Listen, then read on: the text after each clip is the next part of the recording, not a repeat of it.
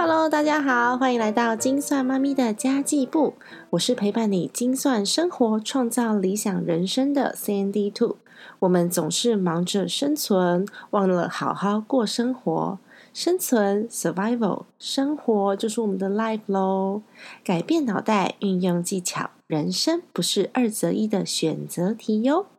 今天这一集节目，Sandy Two 要来介绍一个行业给大家认识。这个行业呢，叫做独立财务顾问，英文名称是 Independent Financial Advisor，在国外已经是行之有年喽。但是呢，在台湾目前领有证照的专业顾问，真的太少了。其实这一集节目是 C D Two 第一次跟厂商合作。那因为我查过那间公司的资料，然后我体验过他的服务，然后我也跟财务顾问碰过了几次，深谈了几个小时之后，觉得。嗯，如果我的听众朋友们是那种没有时间投入研究理财，而且手上有一些些预算的朋友，或许会有帮助。因此，我就决定要介绍给大家了。以往我都是跟受访者或者是创业家聊他的理想跟人生观，或是金钱观这一类的议题，比较少聊到品牌。因为我希望听众朋友是真的喜欢这位受访者或是这位创业家的理念或他的观念，进而呢，如果你们真的需要他的服务的话，就会自己去搜寻，不需要我大力的 push。但是这一集节目比较特别，这一集节目呢，我是会直接聊到公司跟品牌服务的哦，因为这一集的受访者呢是一位财务顾问哦，非常专业的。那么呢？理财是管好自己手上的钱，而投资是能让钱滚钱的工具。两项都要有涉略的话，你需要长期在理财投资领域里面钻研，并且你每天都要接触最新的资讯。这些专业人士他们才知道最新的国际局势、最新的总体经济发展状况。甚至是新的税法，或是新的一些法规。那么今天我们就直接请到安瑞宏观理财规划顾问公司的卢一吉来告诉我们，家庭财务顾问究竟能帮助我们些什么呢？让我们继续听下去喽。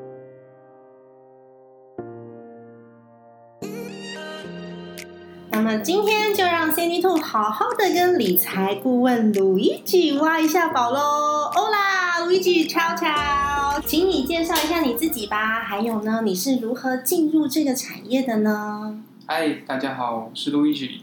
在踏入金融服务业之前呢，我曾经在竹科任职日商公司，那随后参与了创业，包括行销、美术工作室，还有餐厅的创办。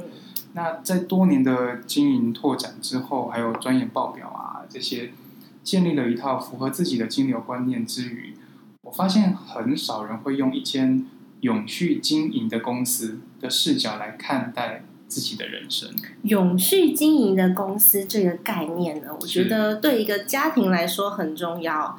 但是呢，有很多人其实他没有经营过公司，所以他不知道什么叫做永续经营的公司。那你可以再跟我们多说明一下吗？永续经营的概念啊，其实你可以把它想象成，如果今天我的人生行径就像一间公司一样的话，嗯，谁都希望自己的公司是一间好好的百年企业吧。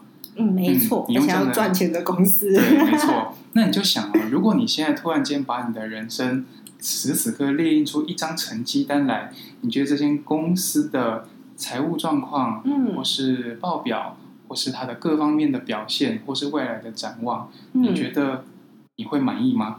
哦，的确哦，我们的家庭财务跟公司的财务管理是一样的概念，我们都有收入嘛，然后也都有支出，然后我们也都有资产啊，没错，也都有负债。其实家庭财务管理起来相对是比较简单的，因为像什么什么折旧摊提啊、应付账款啊、股东权益啊这些项目，通通都是没有的。所以其实呢，家庭财务管理起来呢，最大的就只有四项而已。但是很多人却会觉得，哦，这是件。好难的事情，我做不到。我们都会用报表去分析一间公司的股票值不值得买吧，是吧？是也会看一下他的财务报表喽。然后我们也可以用这样子的报表来发现公司的体质好不好，但是我们却很少用这样子的概念来对待我们的家庭财务，也不知道我们家里面的财务是否健康。所以我觉得你这个观念实在是太正确了。谢谢。嗯，那我想请问一下，你的工作经历很丰富啊，你有做过呃日商公司在竹科，然后又有自己开过公司，为什么你到最后会在现在任职的这个公司服务呢？其实也是工作关系因缘机会认识了现在的安瑞宏观理财规划顾问。嗯，那我发现这里的团队成员很特别，是每一个人都卧虎藏龙。这是什么意思呢？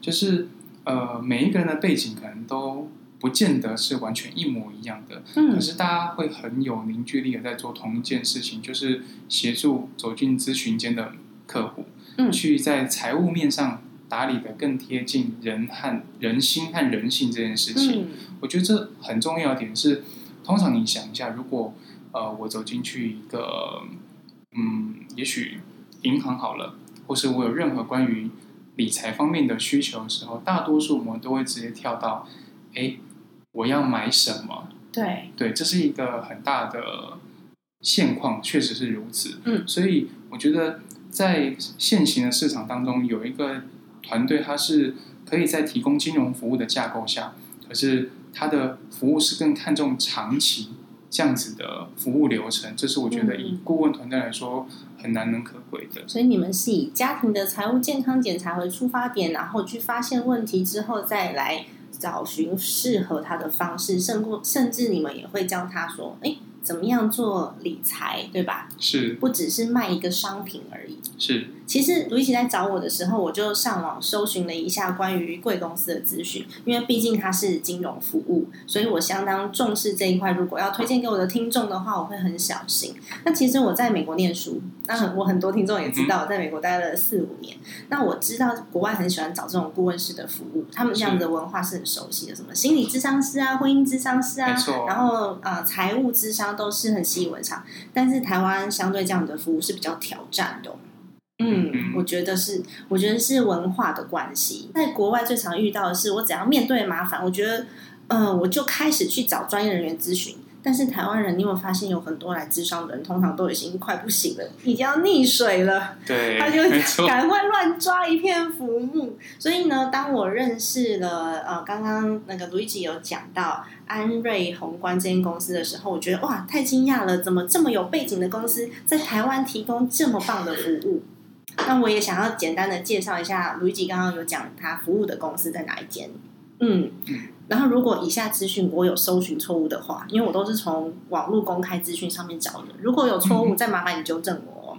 OK，嗯，因为安瑞宏观它最主要的大股东，这间公司这怎么念呐、阿 Z 姆，阿 z 姆集团的总部，阿 z 姆是是意大利文吧？嗯，没有错，阿 z 姆集团在米兰是意大利最大的金融服务公司，而且它还是道琼的欧洲六百指数中的成分股。简单理解就是类似美国的标普五百、S M P 五百跟台湾五十指数一样，所以它也是相当有呃资本的规模的。那我有在台湾的侨外公司清单中查到这间公司，你不觉得我很用功吗？真的我。还去查了侨外公司清单。当你的听众也太幸福了，就是根本都已经做好功课了。当然要做好功课啊，因为现在台湾有很多金融诈骗，你知道吗？我我我在接触对我在接触的时候，我的确是要非常小心的。所以呢，这间公司的最大的持股的确是外资，然后它的额定资本是一亿，董监事占比百分之四十。一般人不会去查这个，嗯，我应该是你第一个辅导人去查公司资讯的吧？嗯，真是太用心了。那同时呢，我在金管会的网站上面也有查到，就是你们安逸集团发行的这些商品、嗯是有受到金管会合格的理财商品的发行的。真的那有几只基金都是，就是境外跟外币基金。所以以上资讯呢，就是我从公开的资讯中获得。因为安然宏观在台湾没有上市，所以不是公开的资讯，其实我们是查不到的。但因为我还蛮重视听众的权益，所以我希望把这个先讲在前面。我就把那个卢一吉跟我的资料也都祖宗八代都查过一次了，就希望我的听众可以获得最棒的服务。然后想说，哇塞，这间公司太强劲了。我一定要跟你约。然后我突然间就觉得，哇，我怎么这么荣幸？我想要请问胡一锦，为什么会想要找我这个平民女子来分享贵公司的服务呢？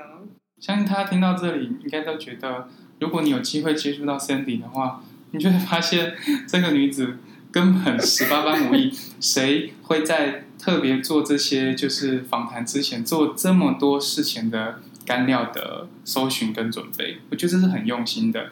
所以其实我觉得，相信其实 Sandy 的听众也都是这样，就是对于学习这件事情，我们是持续保持好奇的。那也是为什么我觉得。在跟你聊过了几次之后，我觉得很适合由你来分享这样子的一个服务，是因为我觉得在现在这个资讯爆炸的时代，大家都已经知道这是不争的事实了。嗯，你要怎么样去从中真的挑选到，而且是聪明的挑选适合你的服务，或甚至适合你的媒体，我觉得都是很值得我们去认真看待的一件事情。嗯。虽然我本来是要跟你讲说，你这样讲，我觉得真的很官方。没关系。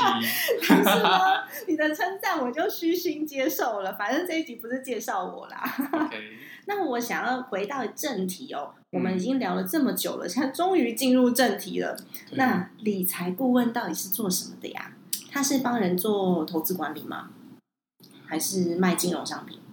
我相信这个领域啊，确实还有很多人的认知可能会稍有不同。嗯，那回过头来，我们简单的说，理财顾问团队是一群了解你的生活样态还有财务现况的专业人士所组成的，协助你去厘清财务目标，经过量化的需求分析之后，才会给予你策略和工具。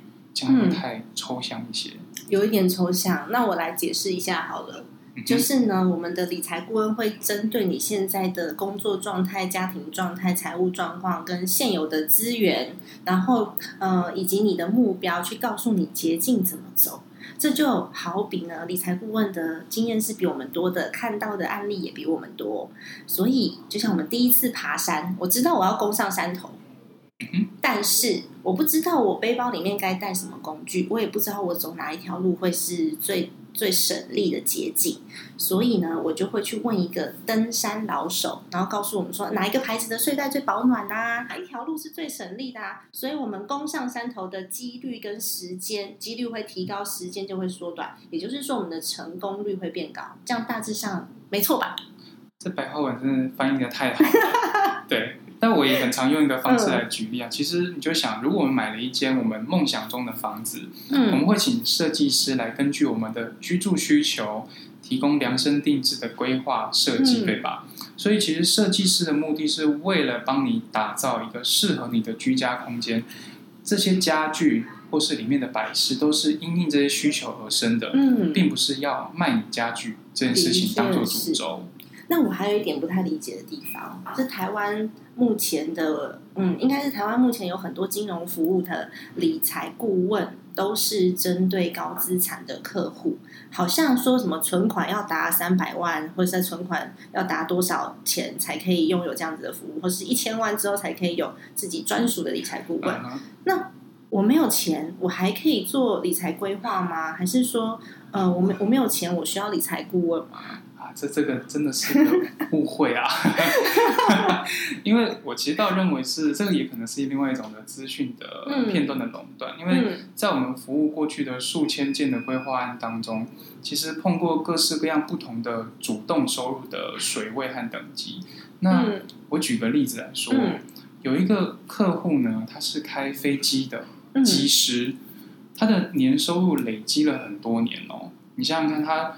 呃，从他到认识我们公司，呃，几乎他的主动收入为他赚进了几乎有两三千万。哦，嗯，那试想一下，你觉得 Cindy，你觉得他应该合理来说，身上应该要存到多少钱两三千万诶，年收两三千万，至少存个一千不是问题吧？存三分之一啊。那对，多数人都觉得存个三四三分之一其实不过分诶。可是他来到我们公司的时候，全身上下的存款已经不到一百万了。嗯。不到一百万，是魔术师把他钱变不见。因为其实你想一下，每个人他在工作或是生活时候都会有随着他当时的样态而改变嘛。那机师的话，很有可能他在出国飞到一个定点的时候，他也会去在当地逗留，或是呃玩乐一阵子，或是购买一些当地的商品，或是等等，满足他个人需求、想要或是必要的，嗯都有可能。那在这个情况下，就导致于他并不会对于他自己的主动收入有所区隔，而是我今天到哪里，我今天飞机到哪里，我就玩到哪里，吃到哪里，喝到哪有有里。钱我就花，对，嗯，对。那我想提的另外一个是，他是一个社会新鲜人哦。嗯。他刚出社会才担任公司的美术编辑不久，嗯那一个月是不到三万的薪水。这个客户他跟着我们也很久了。那嗯经过几乎快十年的今天呢、嗯他的薪水现在进展到大概四万多，所以平均来说，他这十几年间呃十年间的薪水大概就落在三万五，也许上下。哦，对平均值来说的话，可是他在十年后的今天，今年他已经为自己存下了两百万的存款水位了。哦，这位客户是跟了你们十年呐、对，所以你们的服务在台湾已经我们十几公年了。对呃，从过去到现在已经二十年的时间了。嗯，的对确，所以我就会发现说，其实我们在协助了这么多的个案的经验当中啊，嗯。你会发现其实收入高低这件事情啊，或是你刚刚讲的所谓的高资产客户，嗯。其实都不等于他一定可以把需要的钱，他真的想要的这些钱顺利的留在身边，嗯而是回过头来，你希望的那个生活样态是不是可以从现在一直延续到未来？嗯嗯，所以才会去回头评估整体的理财规划，让你的规划策略是越来越贴近你要的目标，而不是你越做越远离你要的那个目标。的确是，这也就是 Sandy Two 的频道强调的，我们理财最终都是为了要过上理想的生活，所以我们必须要把目标设定之后呢，再回推自己的理财的方法跟工具是不是适合你。那我也觉得，嗯，卢一吉真的非常非常的用功哦。哦，如果可以有这样子的理财顾问的话，我也蛮开心的。那我想说，呃，想问问看，就是有很多的理财顾问，他们只想要认真的去服务好这些高资产的客户，因为毕竟卖投资型商品就是抽成嘛。那呃，钱多的人他们就多买一点哦，就可以多抽一点成哦。所以有很多所谓的顾问，他们其实只愿意服务高资产的客户，所以其实台湾人才会有这样子的迷思，甚至有很多银行是三百万是第一阶，一千万是第二阶。嗯我应该这样，应该这样讲没有错吧？大部分是吧？嗯，对，所以资金水会去去衡量，对，对，然后必须，而且这些钱还要放在你银行里面，不能动。是嗯，我有去研究过这件事，因为我想要知道 VIP 究竟有哪些好处，所以我就研究了各家银行的这个 VIP 账户。事实上，卢一吉刚刚就告诉我们啦，高资产的客户呢，他们有很多是靠自己的主动收入，然后甚至他们可以不用理财就可以活得很好。那也有些高资产的客户，他们赚了钱之后都花光了，然后留不下来。但是身为小资的我们，因为资源有限，所以我们才是真正需要那个一点一滴的去厘清自己资源有哪些，并且好好理财的人。嗯，没嗯错，这样听起来理财顾问好像蛮适合身为小资族群的我们呢。嗯，那究竟理财顾问可以帮助我们些什么呢？其实跟森林做的事情一样哦，其实就是理财这件事情，嗯也就跟你频道一直在宣达的观念很像。嗯那只是我们经历过上千组的这样子的个案和家庭的状况中，我认为这是一个理财规划的团队非常可贵的地方吧。嗯因为二十年来的这些珍贵的经验呢、我相信有非常大的能力可以让一个人在理财的决策上避免掉很多的理财陷阱，少走掉很多的冤枉路。我相信这就是很多人很期待的一件事哎，情。真的，就像我刚刚讲的登山嘛。如果说我买了一个不保暖的那个，那叫什么？那个帐帐篷还是还是睡袋？呃睡袋，我刚刚讲睡袋。如果我买了一个不保暖的睡袋，我上去就冷死先。对 所以我需要有经验的人告诉我哪一个睡袋比较好用，然后也可以避免掉入陷阱，少走很多冤枉路。哇塞，这听起来超厉害的！所以你们每一个案子都是一个团队在做规划，不是一个理财顾问个人在做规划，是吗？对，我们的你就想哦一个人他去呃，我们一个人去理财都嗯会有盲点了，那更何况如果今天只是一个顾问去对应你辈子的需求，嗯我相信一个呃个人还是会有个人的盲点，所以为什么我们是集合团队的力量去做？就像我是专职在前端咨询，但是到了中间的时候会有规划顾问，后端还会有执行的顾问。嗯，重点都是为了让这些过程可以顺利的执行，而且过呃这些过程都可以顺利的贴近每一个人的需求。这是我们为什么用团队的角度去看待一个人的理财规划，而不是用一个人的角度去看一个人的理财规划。我觉得这超酷的，这感觉好像就是，嗯、请请你们帮我们做规划之后，我就拥有一个财务部，然后帮啊，我。是是是，对，我有一个对财务部，然后我有一个投资部，还有一个风险管理部这样子的概念，啊是就是一间公司在对帮我做服务，哇！所以呢，有一个理财顾问相对来说是可以吸取理财顾问的经验，但还是有一些人会觉得，那我要我要花钱呐、我自己管就好了呀，为什么要给理财顾问管？你觉得最大最大的差异在哪里？这个议题，我会很喜欢用个譬喻来说明哦，就是现在旅行自由行这件事情已经越来越是主流了。那我们很喜欢自主，也很喜欢可以被自己掌握的感觉，这件事情也是越来越在这个现代凸显出来的。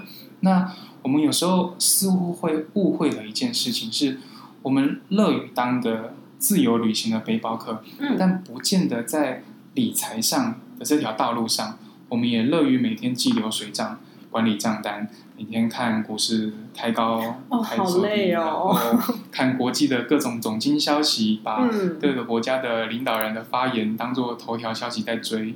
那很难很对，，因此我觉得很多人在理财的这个事情上面，常常会误会了这件事情。哦，我就是应该要习以为常这件事情，我才可以学会叫做理财或甚至投资。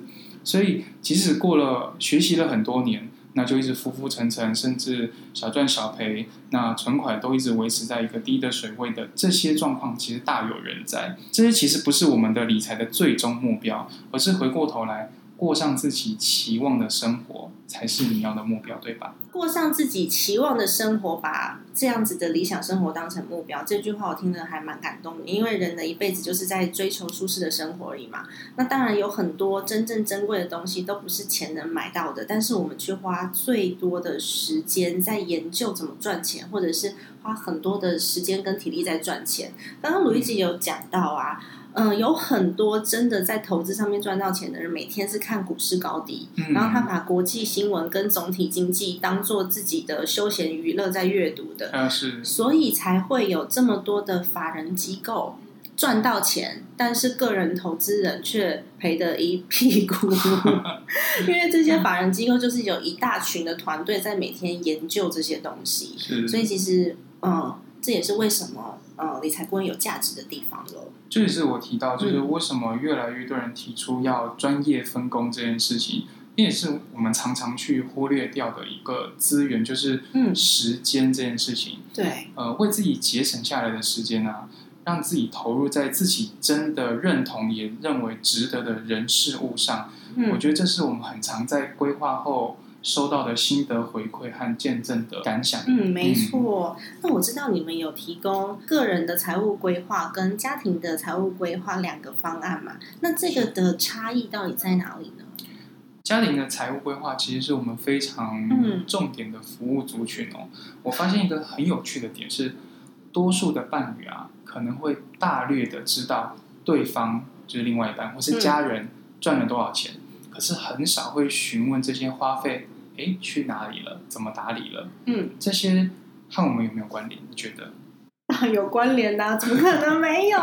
如果说你到退休了之后，你自己兢兢业业，然后把退休金准备好了，然后才发现，哎啊，自己的另外一半你没有准备退休金哦，啊，是是，天哪，那怎么办？我退休计划就泡汤啦。但如果对方还有负债呢？那就更悲惨了。嗯，所以肯定是有很大很大的关联的。对，因为我们经历过很多家庭啊，他们通常都是以账目类，譬如说，呃，水电费我缴，那买菜钱、Cindy 你来处理好了，嗯就嗯可能这会是造成一个情况是，我们都用以为还有过去这个人的生活经验来判断对方。应该会按照我自己的预期那样子花费吧？应该这样子很可怕吧？对，就这种问题常常在发生，就是双方都提拨金额到一个共同账户当做家庭花费，可是嗯彼此不会对于彼此的生活习惯还有花费去过问。没错，我同意。我可以分享一下我们自己家里面的做法啦。嗯像我们家就是用发零用钱的方法，嗯就是我跟我先生呢，把钱汇到共同账户之后，就啪啪啪，反正我有很多专款专用的账户嘛，嗯就汇进去之后呢，我们自己是领零用钱的，嗯。所以我不需要知道他的花费细项，我只需要知道总金额就好了。反正他把钱花完，他就没钱了，所以那笔钱我就会把它当做，比如说我买了保险或是其他的就是固定支出费用来、嗯来做支出，是。这是可以分享的一个小方法啦。嗯，我觉得在处理就是家庭的财务的这个议题上面呢、嗯很容易会被解读成就是，哎，这是我个人的隐私。不嗯过，其实你去想一下哦，我们刚刚前面讲的就是用一个永续经营的公司这个概念，其实放在家庭里也是一样的。嗯去清楚彼此的花费呢，跟探究个人的隐私，它其实可以被区分开来的。嗯如果我们希望这个家庭可以顺利的继续健康的经营下去，那一份有效的家庭规划，它就是必须先行在前，而且是很重要的一环。对呀、毕竟一间公司我们有分很多，像财务部、像像行销部、像研发部。如果说今天财务部没有掌控好行销跟研发的费用，有一个部门赔钱了，嗯，那整间公司就是赔钱咯。其实家里面也是，所以有一个家庭成员在这个呃财务规划当中落高了，哦，哦那就变得不可控了。对，没错。对啊，所以卢一吉有提到说，以家庭财务规划的最小思考单位应该是家庭，对吧？对，没错，嗯就是让一切都是家庭能够互相扶持、成长为前提，嗯那就跟单纯个人的财务层面的考量不太一样了。嗯，对，没错。这就回到一开始我们说的、啊，把家庭当做一个公司来经营，嗯没有一个部门是可以独立去看待的。嗯哦，就是爸爸负责赚钱回来，嗯然后妈妈就是财务长，嗯那小朋友就是负责就是不要乱花钱。好像不太可能是这样子，而是大家都一起要共同作战，才有可能创造一间真的靠近永续经营这个目标的公司。所以，呃，今天也可以再举个例子来说，如果今天行销部说，诶，我爱怎么花钱是我的事啊，反正我有贡献出流量就好了。嗯那研发部门说，我买的器材，财务部不需要摊体验，那就嗯通通都不要管我。那到最后，这间公司、超可怕嗯的，可能有点可怕 没有怕。办法想象哎。对，那可是很多家庭上面会造成沟通上的隔阂，都是因为双方没办法达成协议啊。这样子的话，你们有折中的方法解决吗？嗯，必须说这个议题在过往当中一定有碰过。我觉得有趣的点是啊，你会发现有时候双方在协调的过程，有更多的议题呢，其实他提出来的问题只是财务这个是表象。对，嗯，譬如说，哎，你总是嗯爱买什么东西，然后都不跟我讲。嗯，对，但实际上这件事情呢，是双方的互动，嗯，还有情感上的认知，也许有一些些的期待的落差。嗯，我觉得这个时候，其实我们会更建议呢，既然彼此有决心，我们要继续一起开这间公司，对吧？嗯对，那我们要让这个家庭的财务状况一起向上提升，所以让你的财务健康，还有你的心理跟生理上的健康，我觉得做到一个平衡是必要的。嗯，嗯没错。所以我觉得，其实一对如果感情不好的夫妻，也是很难把一个家庭建构好。就像一间公司的股东一天到晚吵架，就会多头马车是一样的，就会永远做不出做做不出绩效来。所以你们也可以协助夫妻达到共识嘛，这个其实蛮难的耶。确实，它嗯不会是我们的主要的协助范围。可是我相信在，嗯生活的认知上啊，还有观念导致的，就是财务的想法或决策的不同这件事情呢，我觉得回到原点是，没有人喜欢当一个被说服、被选择牺牲的那个人那个角色。所以回过头来说，我们的主要是去协助凝聚彼此的共识，就变得很尝试在双方做讨论议题或是决策问题的时候呢，顾问就是在旁边协助引导重点项目，不嗯断的拉回重点聚焦。对，这是我们很常在处理家庭规划的议题当中碰到的情其实我觉得，如果夫妻他是有共同目标的，尤其是已经被设定出来，双方都同意的，那反而你的感情有可能会变好哦。因为有的时候夫妻是因为我不知道将来会怎么样发展，然后我也不了解对方现在是在什么样的阶级，然后就会觉得哦，你买这个包包，你为什么会买这个东西？那你为什么要买模型？对，就是大家会搞不清楚自己花钱的这样子的一个金钱观的时候，反而容易吵架。那当你把金钱观理清的时候呢？哎，也许这个呃变形金刚，好像我先生也会去组一些小模型嘛，那是他的休闲，所以我就把它规划在娱乐费用里面，我们就再也不会吵架。嗯，所以这也是一个可以增进家庭感情的好方法喽。嗯，那么还有一个很重要的地方是，安瑞宏观的顾问帮忙配置的投资商品，只有你们自己家的商品吗？还是什么商品都可以？因为你们自己有有很多像有保险嘛，有基金嘛。这点我们可以拍胸脯保证哦，毫无私心。所以 市场上的商品都有可能被配置进来。对，这个要从我们公司结构说起。我们公司有总共有三间。那分别是理财规划顾问公司、投顾公司、保金公司。那我想我可以非常骄傲的说啊，我们即使公司有贩售自家的基金产品，但是我们也不会刻意的在规划内容中纳入我们的自家产品，因为其实顾问要做的是维持客观这件事情，才能真的伴随客户长期的前进。那相信被推销商品的经验是很多人在接触金融商品时的普遍感受啊！哎，真的耶！市面上有很多人拿着理财顾问的名片，他事实上他他就只是销售员而已，他只懂得自己家的商品。像我有一个还蛮有趣的经验，嗯是我跟叉叉银行的李专变成赖好友，那原因是什么呢？因为他推我他们家的商品嘛，但是他推的推销的内容那个话术实在是太瞎了，然后我就我就提供他另外一个资产运用的方法。然后他听了之后，他觉得哎，这个方法不错那我可以加你好友吗？他被反推销了，对，我就变成多一个粉丝了。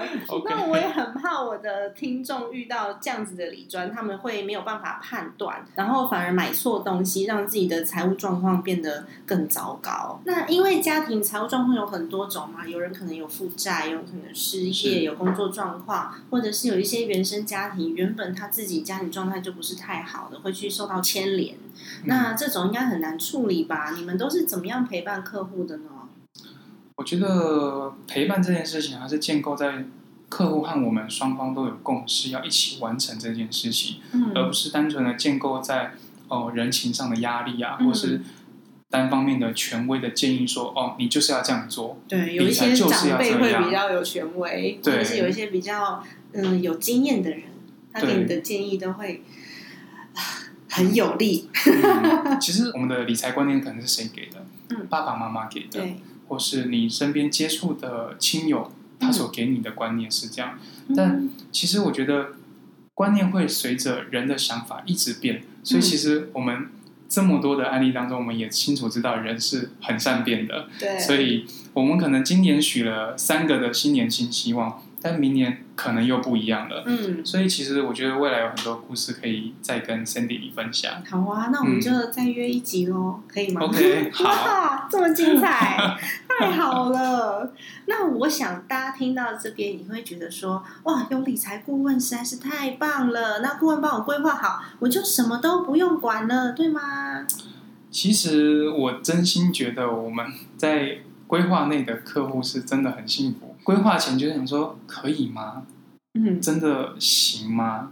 这样做就就就简就这么简单就 OK 了吗？嗯，就是常最后规划结束后就会说，哦，其实就是用懒人的方法，但是用聪明的方式去理财。所以其实我认为规划呢，它会比较像是一个，嗯，你想要的那个舒适的人生的导航地图。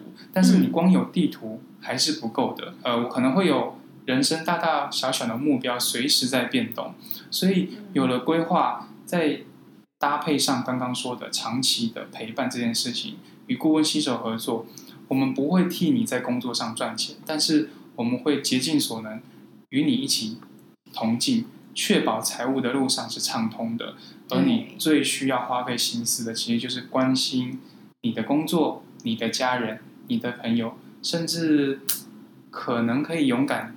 做梦一些，也是有些人是想要环游世界啊，或是我想要花时间陪伴我的爸爸妈妈，已经很久都专注在工作上了。刚刚鲁一直有提到，就是人生有大大小小的目标，随时都在变动，这的确是哦。你结了婚之后，财务状况就不一样了；生了小孩之后，财务状况也不太一样，或是甚至你想要创业，财务状况也不太一样。嗯，那甚至连。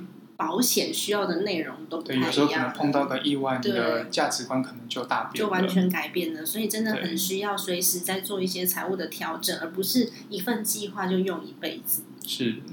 那我如果想要请你帮我做规划的话，我需要把我自己的财务状况很诚实的告诉你，这样子感觉好像蛮恐怖的，对不对？听起来。蛮恐怖的，嗯，但是我们试想一下哦，这种感觉就像你要在一个赤裸的状态下，然后在不认识的人面前，好像不太自在哦。一般状态嘛，都不会把全身脱光光给对，没错，那 太太恐怖了。对你，不过你想一下，有什么时候我们也曾经真的赤裸，真的是实际的那个在别人的面前？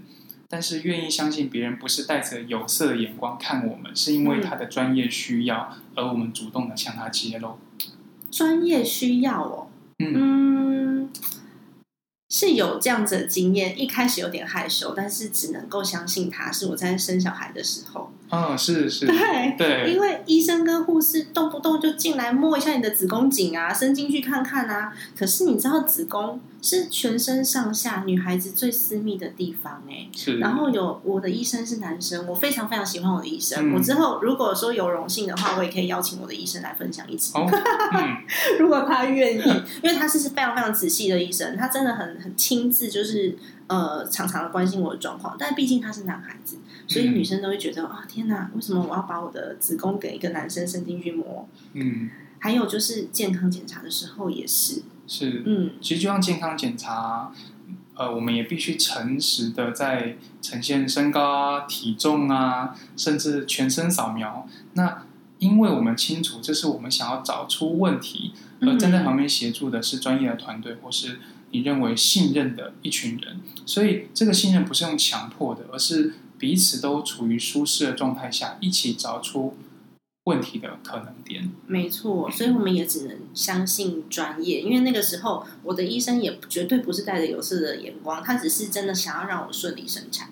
对，没错，我觉得举例非常棒。真的吗？这个举例很棒吗？有人可能听了会觉得很害羞，很血淋淋，有没有？可是女性的听众，或甚至有一起进到产房的。男性听众一定也都经历过这样子，因为你就会觉得你躺在那边，然后全身只能有一件衣服伴你在蔽体的时候，甚至你生小孩的时候，那个状态，真的是你全你只能交给医生。嗯嗯，尤其有很多人生病的时候，应该也是这样。是。那我还想要知道啊，因为如果说交给你们做服务的话，我会把我的资产配置在安瑞宏观吗？那这样子的资产是有保障的吗？这里有可能，我要必须先说一下一个前提，我们是规划先行在前嘛，对，那确保每一项的财务都有方法，嗯，有策略可以去执行之后，才会进入到资产配置还有投资的环节。如果你自己对于投资啊有极大的把握，就是你目前的投资配置可以透过你目前的策略，那顺利的达成的话，嗯，那我觉得没有问题。但如果你认为你目前的配置方式和策略啊，其实经过实际的计算，很难让你达到你要的那个理想生活的话，那我们当然会一起协助你完成。嗯，但重点是我们不经手客户的投资账户，哦，所以自己操作，对，也就不经手你的钱这件事情，而是由顾问团队去根据你的现况给予你适合的配置和策略，所以。你是拥有绝对的决定权去支配本来就属于你的这些资产哦，所以不是把钱交给你们，而是你们规划好之后呢，我们自己去执行。是，那相对其实就有保障很多，因为你刚刚其实有讲，你们配置的这些产品不见得是你们家的东西。对，没错，那就是决定权在自己喽。是。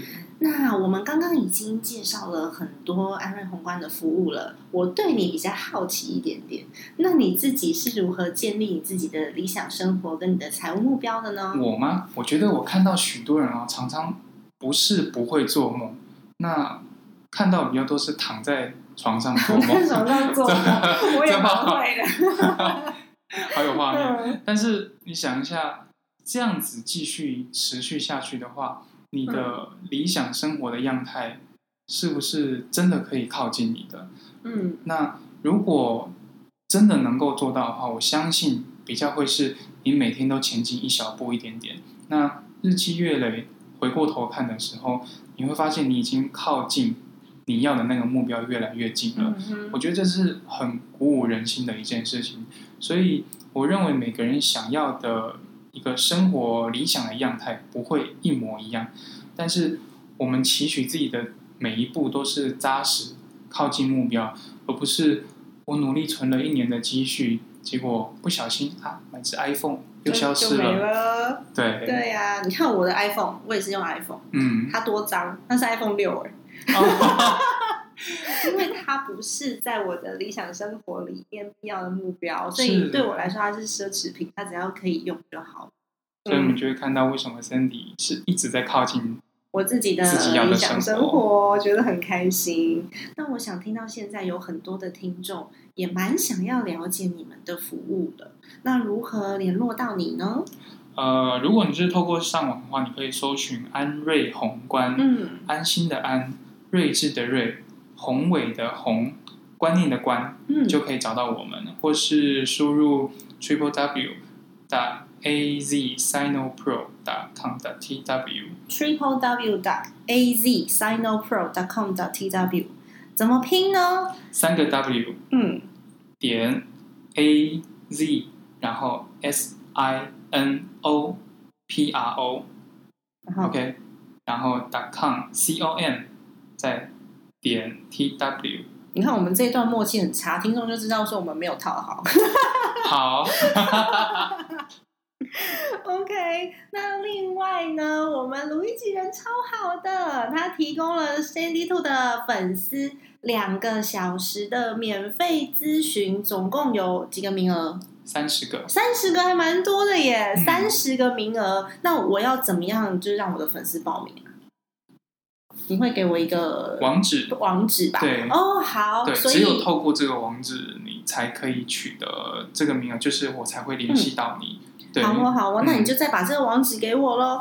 好的，那我就会把相关的资讯放在下方的资讯卡，包含我们安瑞宏观的官方网站以及这个两个小时免费咨询的报名网址哦。有兴趣的听众都可以在下方资讯卡查询喽。那么我们今天的访问超长的耶，真的真的超长。我们今天的访问呢，就到这里先告一段落了。很期待下一次呢，我们跟卢一吉更深入的去谈谈家庭理财的部分喽。今 OK，今天谢谢你啦，谢谢大家拜拜，拜拜。听完这一集，是不是对财务顾问这个工作有了深入的了解呢？其实投资理财的领域非常的广泛，真的超烧脑的。CD 兔自己在研究的时候呢，也是觉得哦天哪，怎么这么多的东西，这么多的细节？那其实小资族的我们，如果可以有专业人士帮助，也许真的能够少走很多的弯路。或许省下来的钱，或者是赚到的钱比投入的更多，那么这一笔就是非常值得的投资了。这需要自己来做判断的哦。那如果你害怕参加免费的财务咨询会被推销，你完全不需要担心，卢一吉完全不会推销你，因为 Cindy Two 是一个非常讨厌被推销的人。每一次啊，只要有人推销我，我就会直接跟他讲说，我现在觉得有被强迫推销的感觉，我不是很舒服。那我觉得在不舒服的情况之下，我们没有办法合作。我是不是我是不是超严格的？所以我确定卢一吉不会推销你，你可以舒舒服服的享受美好的体验，说不定这样就会打开你的理财脑喽。好的，今天的节目就到此结束了。如果你喜欢 CND Two 的频道，请你记得要把这个频道转发出去给朋友，让你身边的朋友跟你一起透过家庭理财打造幸福的家。我们下一集再见喽拜拜。